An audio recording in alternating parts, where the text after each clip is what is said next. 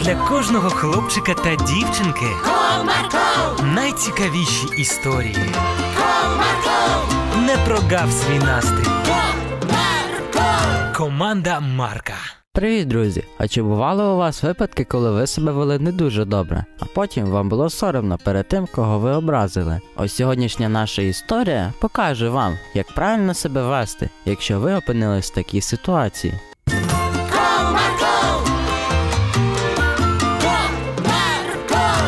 Одного дня в п'ятницю Гришко йшов зі школи зі своїм другом. Гришко, які у тебе плани на завтра? Ну, ми з батьками ходимо до церкви. І що ви там робите?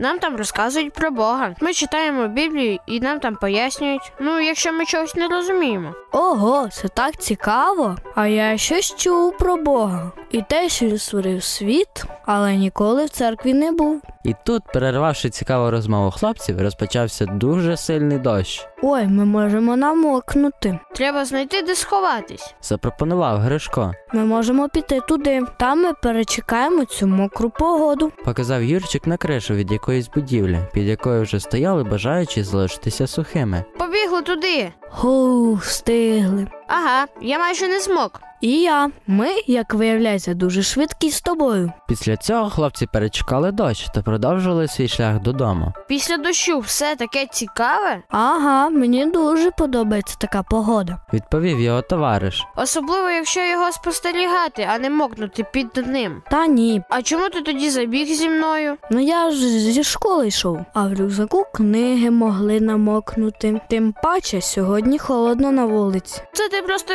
виправдовуєшся. Та ні, правда. Ну зараз і перевіримо це. Промовив Гришко та штовхнув свого друга у величезну калюжу. Ай-яй-яй, що ти робиш? Закричав від несподіваності Юрко та не втримався і впав прямісінько в величезну наповнену водою від дощу калюжу. О, ні, я весь забруднився. Ну ти ж любиш дощ, а там його повно. Ти що, не розумієш, що я міг вдаритись? Ну вибач, я не хотів, щоб ти впав. І все, а те, що я забруднився. Сам винен. Не потрібно було говорити, що ти обожнюєш гуляти під дощем, і той самий час сховатися зі мною від нього. Після цього Юрко встав та був дуже незадоволений і навіть розчарований поведінкою свого товариша. І який ти християнин, якщо ти так вчиняєш? Промовив хлопець та пішов додому вже сам. Який я християнин? Чому він таке мені сказав? Стояв хлопець та не міг здвинутися з місця після почутого. Напевно, я поганий християнин. Після цього хлопець пішов додому в засмученому настрої, оскільки він був вже поруч. То через кілька хвилин Гришко вже був в себе дома. Синку, привіт!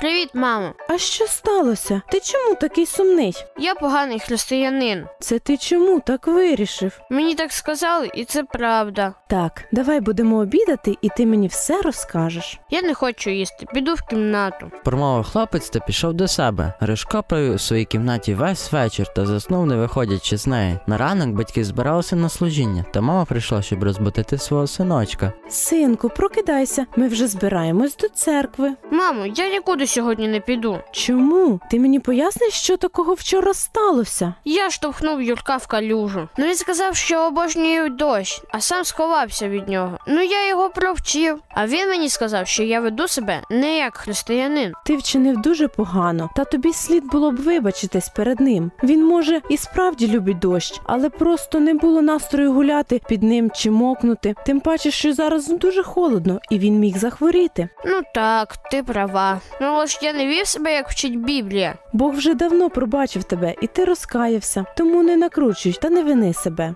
Він справді мене ще любить, Так, звісно. і я його люблю. Який же він милосердний. Але ж як мені виправити ситуацію з Юрком? Ну, ти можеш його запросити з нами до церкви, де він познайомиться з Богом. Це буде гарний вчинок. Точно, він же ж якраз вчора мене питав про Біблію і про Бога. От і чудово. Тоді телефонуй своєму другу та виправляй помилки. Після цього хлопці домовились про зустріч та разом з батьками поїхали до церкви. Ти вибач мене, Юрчику, я не хотів так з тобою погано вчинити. Та я вже й не ображаюсь на тебе. Я також був неправий, коли наговорив зайвого. Тоді мир. Мир, Після цього хлопці помирилися. Потім Юрчик побував вперше на служінні, де йому дуже сподобалось, і він почав ходити до церкви разом зі своїм другом. Тому, друзі, ніколи не думайте, що Бог вас не любить чи не хоче бачити. Він милосердний та завжди вас простить. Головне, щоб ви дійсно розкаялися в своєму вчинку.